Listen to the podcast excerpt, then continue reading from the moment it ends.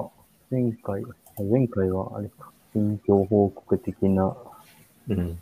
話やから、振り返りはまあ、いいか。そうね。何話したか忘れた。キ キーボードの話か。ああ、そうですか。天気の、で、じゃあ今日今日のテーマ。うん。今日のテーマは、まだ読み中、読み中であまり理解できできてないけど、えっ、と、人シンセの資本論読んだ、まあ、ここまでの書簡を喋りたい。人シンセの資資本論。これなんかガーシーが言ってたよね。な、何で言ってたんだっけ？うーんと、そう、あの、本自体は読んでないんだけど、YouTube でなんかまとめ、まとめってほどまとめでもないけど、紹介動画みたいなのを見た。うん。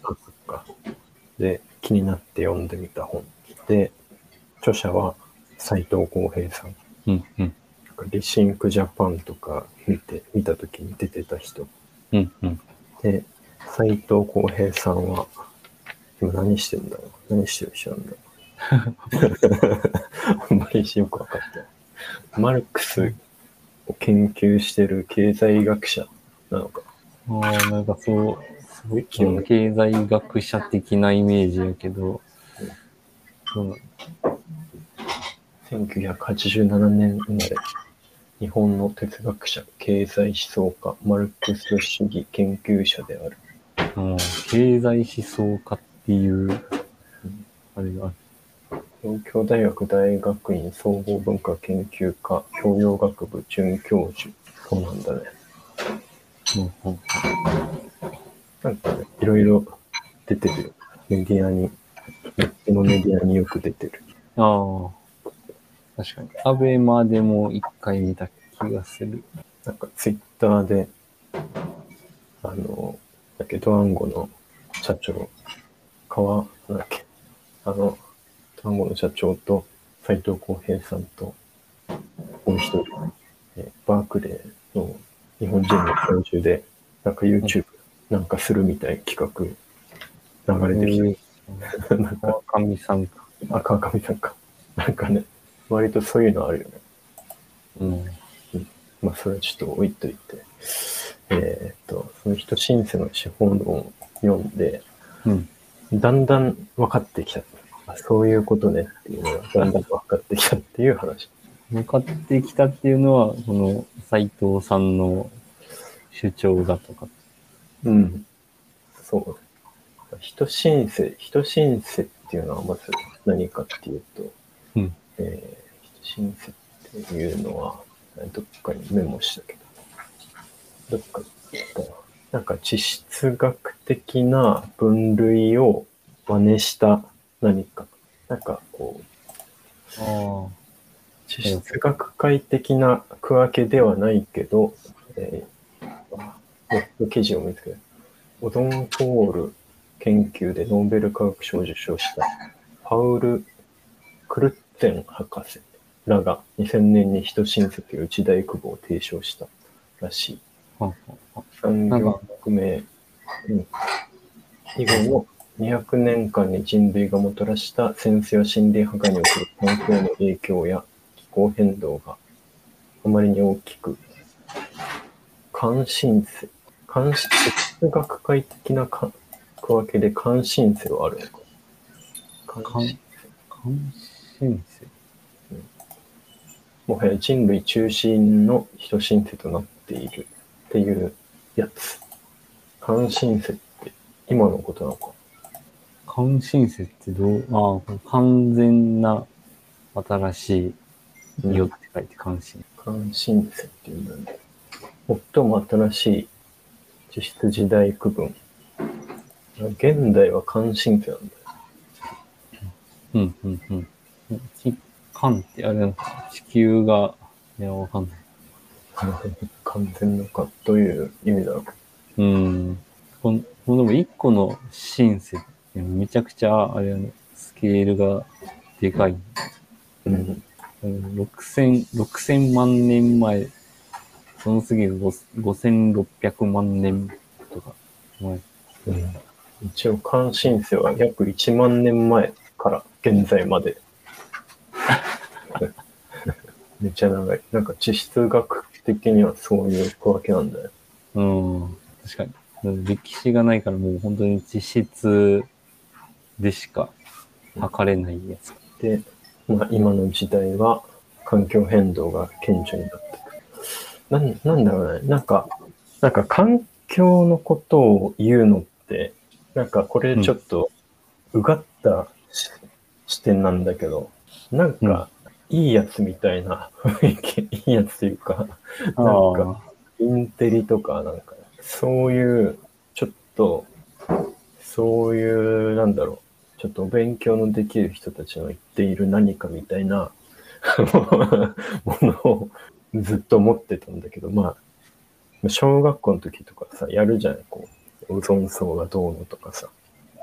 ああ、二酸化炭素でそうそうそう。オゾン層が破壊されて太陽、太陽光が、紫外線とかか。オゾンよホーりルがそうそうそう。あやばいなとか思ったけど、なんかやっぱね、こう、人事感、今、今でもそうだけど、人事感はある。で、うんうんうんとまあ、なんでこの、なんていうの、人申請が出てくるかっていうと、やっぱりその、持続可能性とか、こう、人が生きていくためには、やっぱ、そういう環境変こう環境変動とか、まあ、気候変動、気にしないといけないっていうのが前提としてあって、うんうん。で、でなんかこう、話に、この本に出てくるのは、まあ、ドイツの農学者、カール・フラース、カール・フラーズ？フラースが、の研究というか、わかんないけど、こう、本かな？こう文明の、文明の崩壊を、の研究をした本か何かがあるらしくて、でその共通原因が森林の伐採などによる地域の気候変動っていうのが。あっうんうん。で、まあ、そう、多分その、文明の崩壊、まあ、地域の気候変動による文明の崩壊っていうのがあっての、多分その、まあ、現代っていうのはもう、その、過去の文明の崩壊の時よりもっと大規模にこう気候に変動を与える活動を人間が行っていて、で、うんまあ、その、まあ、その、なんていうの、環境に変動を与える活動を加速させてるのが、産業革命後のこう資本主義っていうのがまずあると。で、なんかマルクス、マルクスって、まあ、まあ、この本で言うと、まあやっぱマルクスのこう社会主義、共産主義の、まあ、これまでの見方っていうのは、まあ、これもさ、まあ、不勉強で全然、あ、そうなんだと思ったんだけど、まず資本主義があって、で、資本主義によって、こう人間がこう、なんていうのこう生産性が上がって、より幸福な社会になると。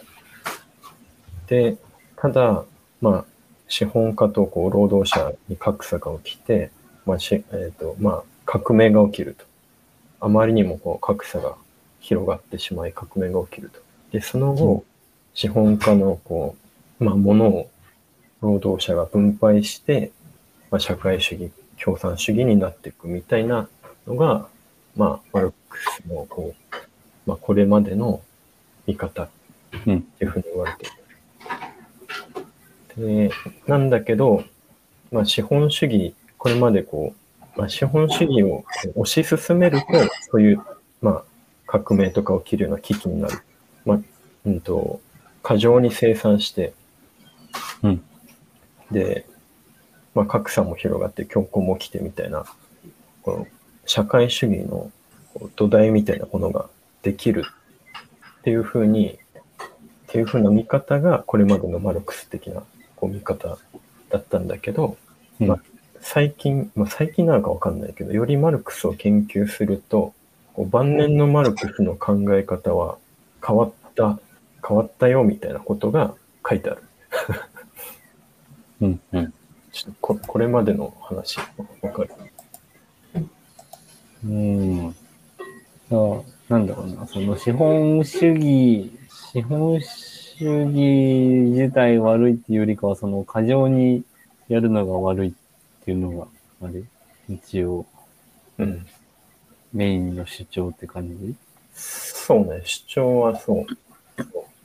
で、まあ、資本主義は、まあ、行き過ぎると、まあ、まあこれまでだと、まあ、自然、自然に、もう、資本主義はもう破綻して、で、まあ、革命が起きて、社会主義にうん。なるよ、みたいな、こう、まあ一応この本では単線的歴史観みたいな感じに、こう、資本主義はいずれ社会主義になるみたいな。なんだけど、まあ晩年のマルクスはそうは思ってなかったよ、みたいな感じで。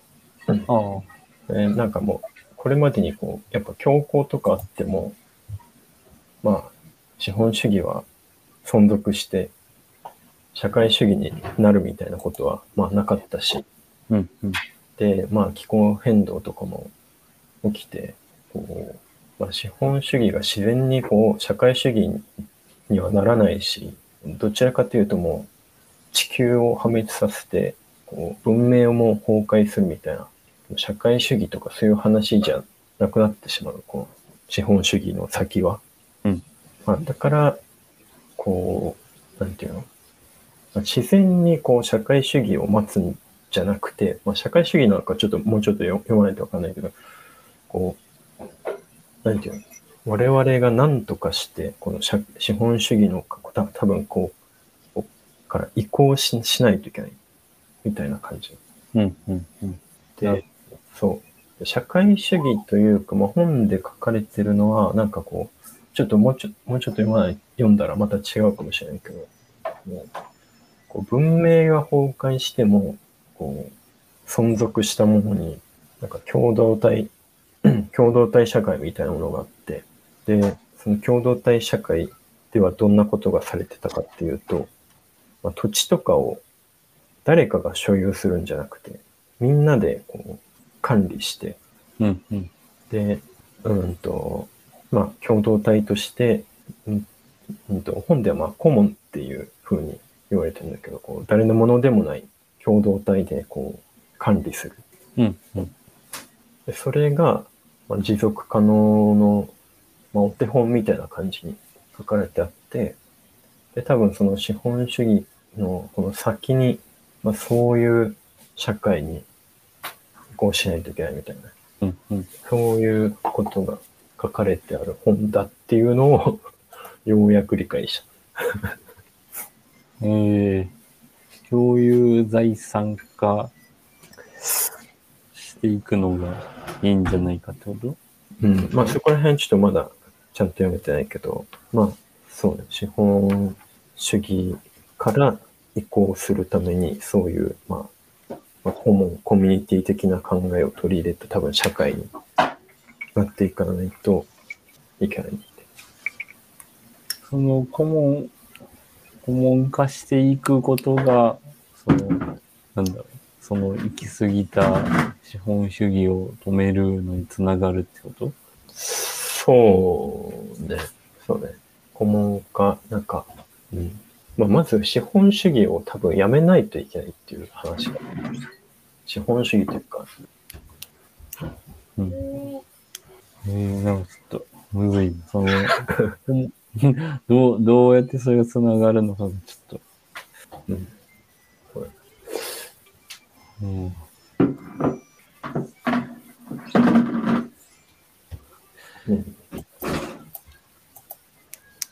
うん、顧問、顧問で思い出したのがあれだな。ノットアホテルなんだっけ、それ。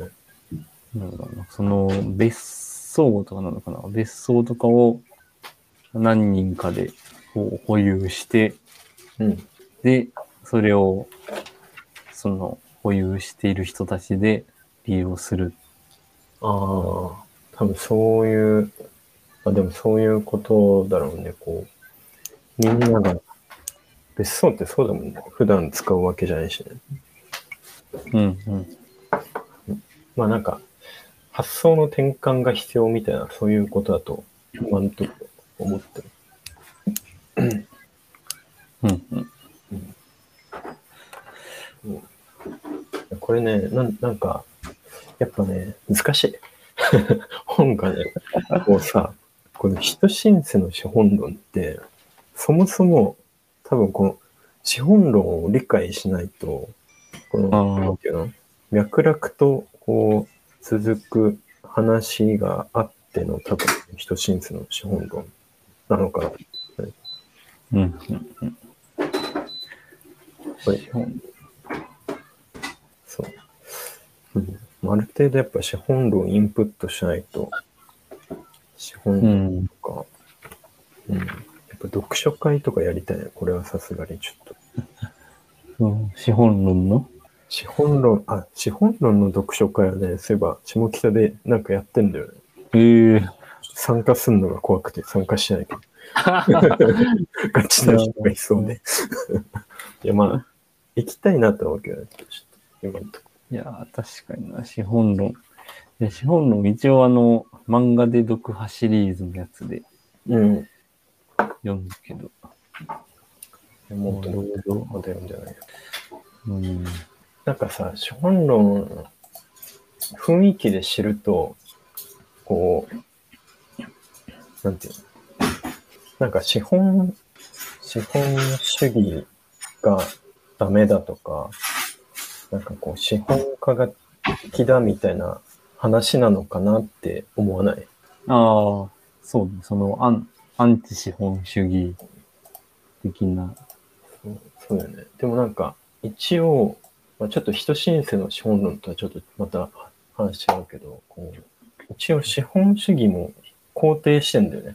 資本主義とか、別に資本家も一応肯定してて、こううんやっぱ、なんていうの、生産、生産力をめちゃくちゃこう、やっぱ産業革命後が上がったっていうのが、やっぱ資本主義になったからっていうのもやっぱうん。あるから、それは間違いない。そうなんだよ。で、ちょっと話、ちょっと古いけど、なんかこう家庭教師のトライの社会とかさ、見て、まあ一応なんか、あ、あ、そうなんだって思うのはさ、こう一応、社会、高校の社会、世界史 B で出るらしいんだけど、なんか世界史 B 取った覚えあるけど全然記憶ないんだけどさ、一応、マルクスはやっぱ世界史 B 出てくるら、みたいにね。世界史 B うん。マルクスと、あと、何だっけ、えーっと、ヘーゲル、ああ、カント、ヘーゲル。全然そんなんもう学校でやったかなって。多分寝てたからだと思うんだけああそうか。社会契約説の人。ど。ヘーゲルカントとヘーゲル。これ、どどうなんだろう。今日、どっちなんだ社会系約説、ロックとか、多分。うん、多分そこら辺でやるんだろうね。授業的に。うん。なんかね、こう、カント、なんかヘーゲ、ヘーゲルの、なんかカントは人間の、まあ、理性の限界、理性の限界があるみたいないう話をした人らしい。で、ヘーゲルが、まあ、それを発展させて、弁証法っていうのを作って、で、弁証弁証法は、こう、まあ、どんな、こう、意見も、まあ、その、ある立場によではたの正しいかもしれないけど、別の立場では、また別の正しさがある。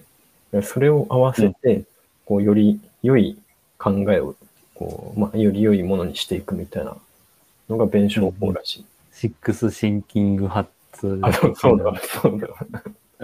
そうそうそう。で、なんか、マルクスも、弁証法を、の、なんていうの、使って、活用して、らしいんだよね、こう、マルクスも。ああ、なるほど、なるほど。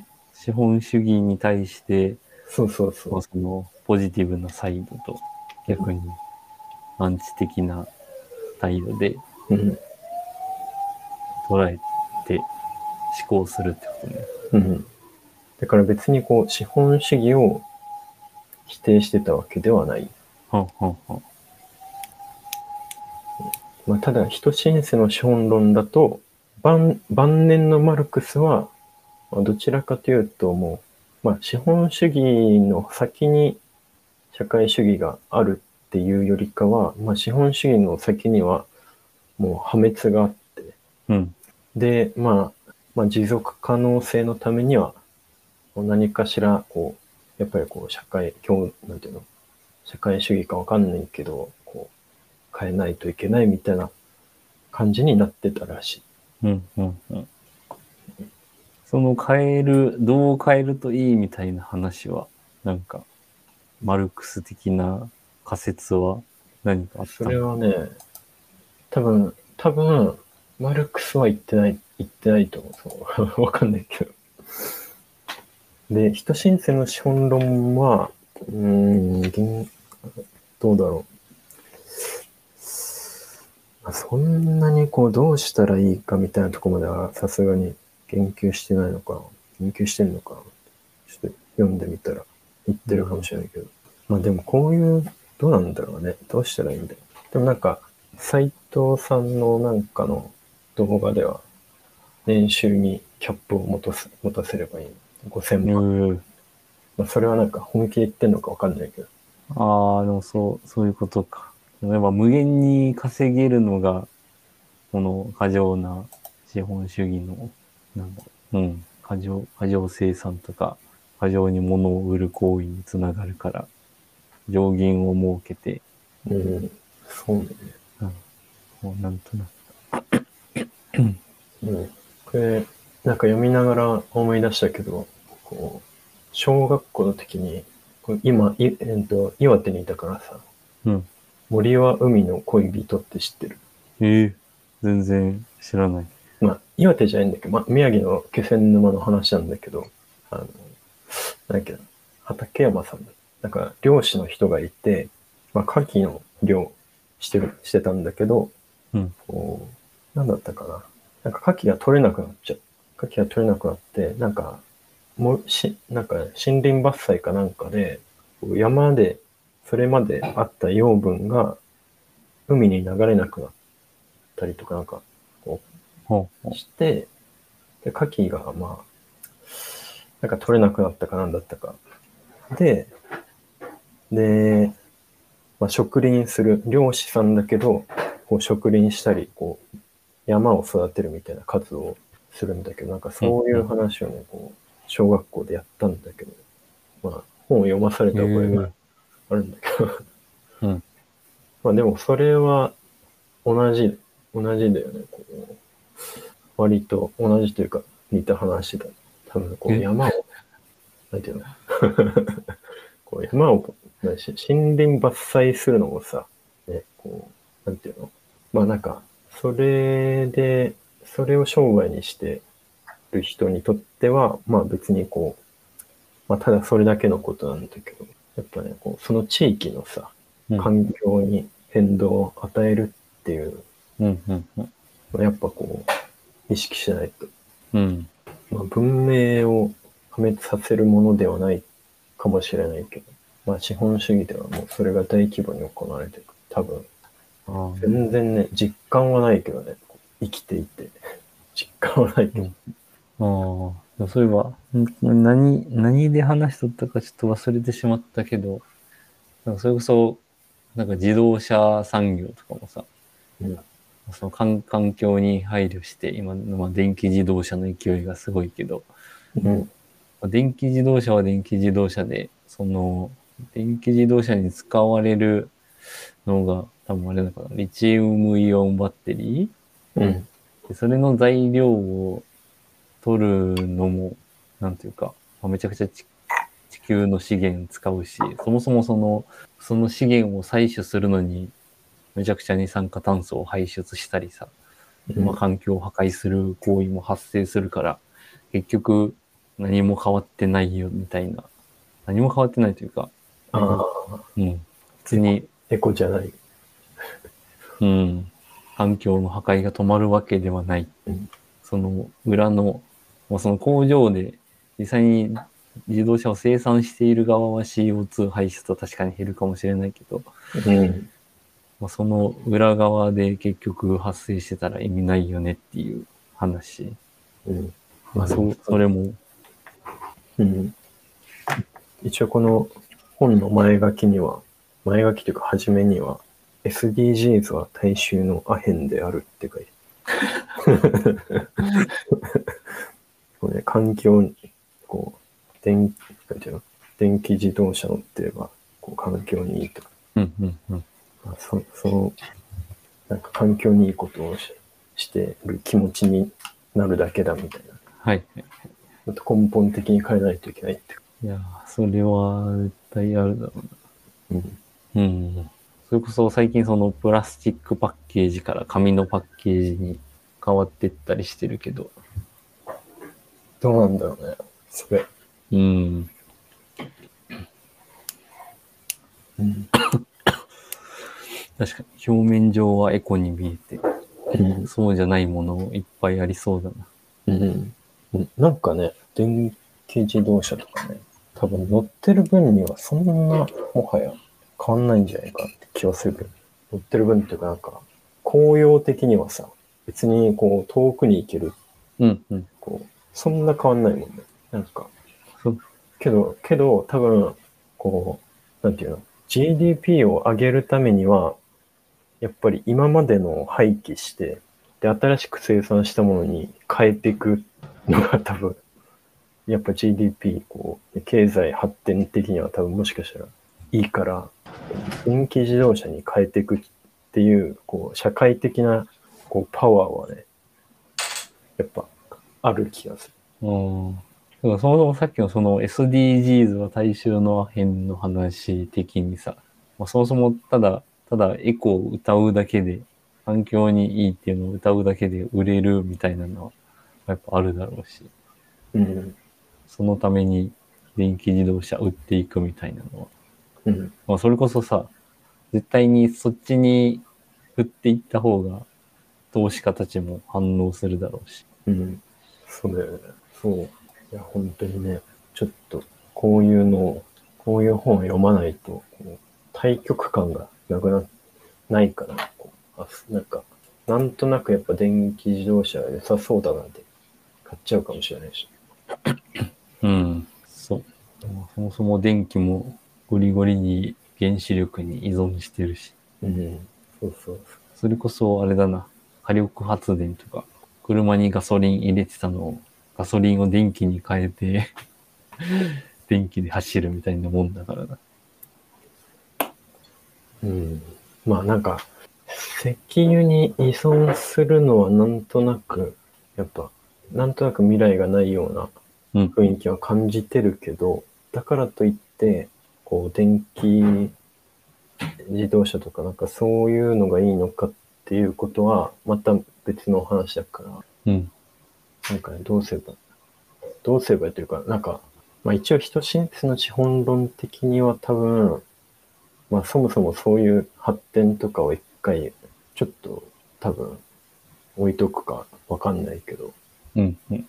まあそもそも多分こう一人一台とか何台も車を持つってどうなんだとか、多分そういうことなのかな。ああ。こああ、それ、それこそあれか、その年収の収入のキャップみたいな話で、う、うん、なんというか、その車を贅沢品みたいに、まあ、毎年買い替えたりとか、まあ、それこそ高級車何台も保有したりみたいに、こう、うんそういう風に生産を煽るでなくっていうことか。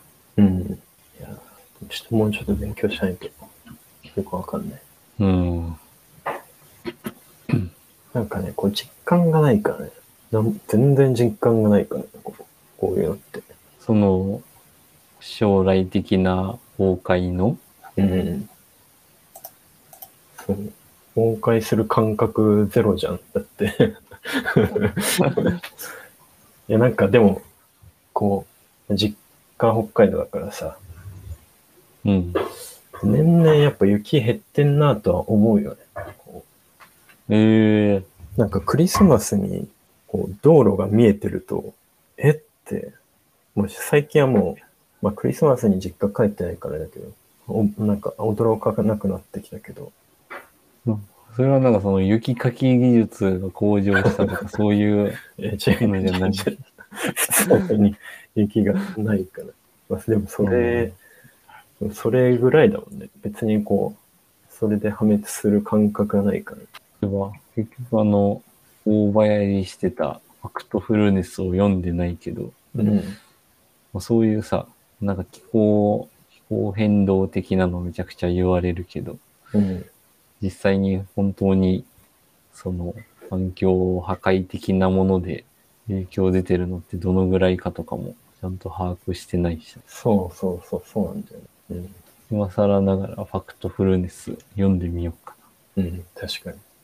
なんか安売りしてるときに Kindle で買った覚えはある。今、ブラックフライデーのキャンペーンやってるな。うん。うん最近は図書館で借りてるから。確かに、図書館、図書館使っていこう。うん。ちょっと俺も人新鮮の資本論読んでみようん。だんだん分かってきちゃう。うんいや、でも難しいんだよね。なんか、いろんう。な。こうそういうなん、なんだろうな、経済思想的な話って、うん。なんか結局誰も実証したことない話やからさ、うん。より難しいというか、うん。もうこれ確かに言ってること妥当っぽいって思っても、うん。もう実際にそう動くのもむずいだろうし、実際に動いた結果本当にいい方向に転ぶかもわかんないし。うん。そうそうそう。そうなんだよね。なんかやっぱ、実践とは別の話だからね、こう、なんか、まあ、ぜいつだったか、あの、中国4000年の歴史がどうみたいな話をさ、したじゃん。孔子とかなんか、うん。あの、正常、正常石じゃなくて、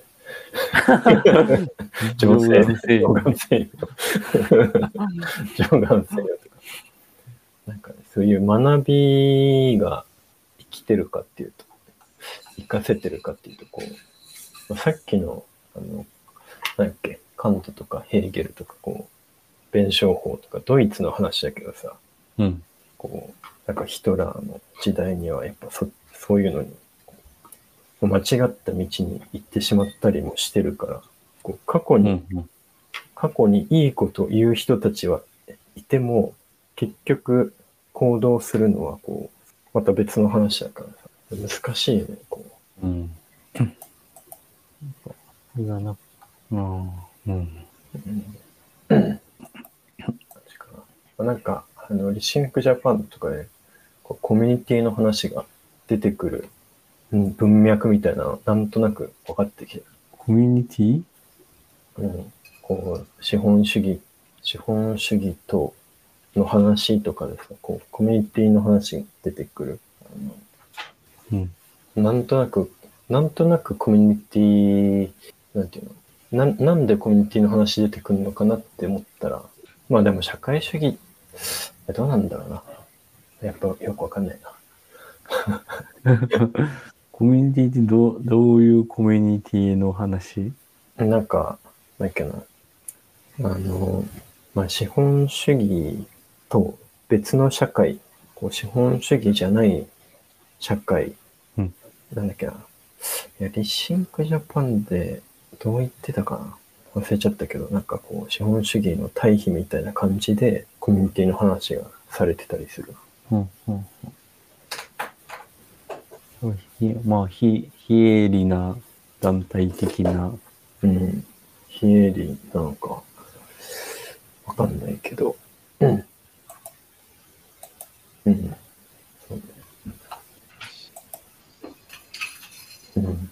いや、なんかね、まあもう一個言おうとしたら、なんか関連のこう本読みながらなんか別の動画とか見たりすると、こううんまあ、中国とか、まあ、ソ連とか、こう社会主義、社会主義、社会主義な国なのかどうかみたいな、なんかね、こう、話題、話題というか、があって、社会主義でも、こう、なんていうの、資本主義って、こう、資本を蓄積する、こう資本に投資して資本を増やしていくみたいな経済活動。うん。あるけど、こうまあ、ソ連でも、やっぱこう資本の蓄積みたいなことはやっていて、うん。で、だから結局その国家で、国家規模で資本の蓄積みたいなことにこう永遠と取り組むんだったら、まあ多分こう、人申請の資本論でこう言ってるような資本主義の破滅みたいなものうん。にもなるだろうなっていううん。ちょっと難しいけど。言語化はちょっとね、言語化さ2割ぐらい。うん。いやー、うん。むずい。そまあでもその、あれだよね、結局、あーまあ資本主義も、なんだろうな、その完完全にこう、体系化されたシステムでもないし、う。うん。まあ社会主義も同じくで、まあその、なんだろうな、結構、まあその真反対っぽい社会主義、資本主義が混ざるような仕組みも全然あり得るよね。うん。そう、そうなんだよ。なんか、いやなんかアスコープの中国の話ではなんかそういう話してた？中国、なんかあったっけ？中国に。うん。スコープの資本主義の未来編のやつ？うん、中国は、社会主義、市場経済って言った。うん。なんか資本主義の一形態みたいな感じに中国のこと言ってた。うーん。うん。まあでも一形態であって、まあ多分その資本、人進出の資本論的には、やっぱりその、まあ持続可能な社会主義ではないっていうことになるだろうね。こもう持続可能ではない社会主義？ううん。まあなんかこう、やっぱね、二酸化炭素をやっぱ中国バンバン出してるし、ああ、うん、ことか。一応は、確か、まだ、まだ発展途上、ね一応こう、なんていうの？国連かなんかの取り決めで、一応こう、先進国の、先進国には何かしらのこう、二酸化炭素の排出量の目標値かなんかがあって、でも中国は一応まだ発展途上国っていう風な、みなされえてて、そうなんや。だから二酸化炭素をまだバンバン出していいみたいな。えどういう基準なんだ？うんだからもう、まあ、世界って、まあ、適当なルールで 進んでんだなっていうことで、なんとか、ね、しないとけど、やっぱ体感、特にも今のところ問題を感じていないから。いや問題を感じた時点で遅いんだろうけどね。うん。明確に線引きはないけど、一次産業の比重が高い。人口増加率が高い。うん。いろいろ特徴はある。そう。でもなんかそれって、多分、なんかこの、一応、まあ、これまでのマルクスの見方的には、こう、資本主義が発展して、経済成長して、で、まあヨーロッパ、なんかこれにはヨーロッパ中心主義みたいな風に書かれてるんだけど、先進国にな、まずならないと、その先のこう持続可能な社会主義は、まあ、やってこない。持続可能っていうか、って書いてあるけど、でもまあ、晩年のマルクスは、まあ、別にそんな発展の先に、そう、持続可能な社会というか、そういうのがあるわけじゃないって言ってるから、うんうん。なんか第一産業がどうとかはも、もはや関係なく、キャップを持たせないと、キャップかなんかを、うんうん。この本的には多分そういうことだと、一今のところ解釈して。今のところ。いや、うん。っていうのが、今のところの理解。うん。うん。これも実際にその本で書かれているようなことが実際に動くにはどう、どうやったらそうなるのかね。いや、難しい。とどうなんだろうね。だってもうこ多分きっとこれ読んで、あ、そうなんだで満足して、また明日から消費社会に埋もれていくだけだからさ。いや、そうよね。そのさ、だってマルクスが資本論を出した後はなんかそれこそさ、マルクス主義的なものが生まれて、まあ共産主義。うん。でなんかそれこそ、なんか革命的なことを、うん。革命運動をやる人とかなんかいろいろ多分いただろうけど、うん。あんまそんな感じになる イメージもないもんな。そうね。どうなんだろうね。全然わかんないな。まあ一応さ、こう、共産党？日本のこう共産党とか、多分そういう政党が、多分こう、まあ、与党になって、なんかこう、変えていくのかもしれないけど、あんまりなんか、どうなんだろうね。こう、今、本気でこう、こう人進出の資本論的なものを理解して、なんかそういう社会を目指してる政党があるのか、よくわかんない。なんか結局なんか利権がどうのとかでさ、うん。うんあんまりなんか、ね、いいイメージじゃない。今のとこ まあ、そう、そうね、確かちゃんとこう、メッセージを聞くと、そういうことを言ってる政党もあるのかもしれないけに。うんうんうん。ど、よくわかんない。まあこういう人が政治家になればいいのにね、こういう斎藤浩平さんみたいな人。ああ、ならないとそう、そうね。思想を語るだけでも 行動に起こしてくれる。YouTube に出ておる さ、語るだけなんだろう。って言ったらなんか怒られるかもしれないけど。まあ、少なからずこう、そういう考えを広めてくれてる人だから。うん。政治家と多分会話して、より良い政治家を生んでくれればいいのかもしれない。うんうん。確かに。我々が政治家になるか。うん、そうね。政治家になるしか、我々が。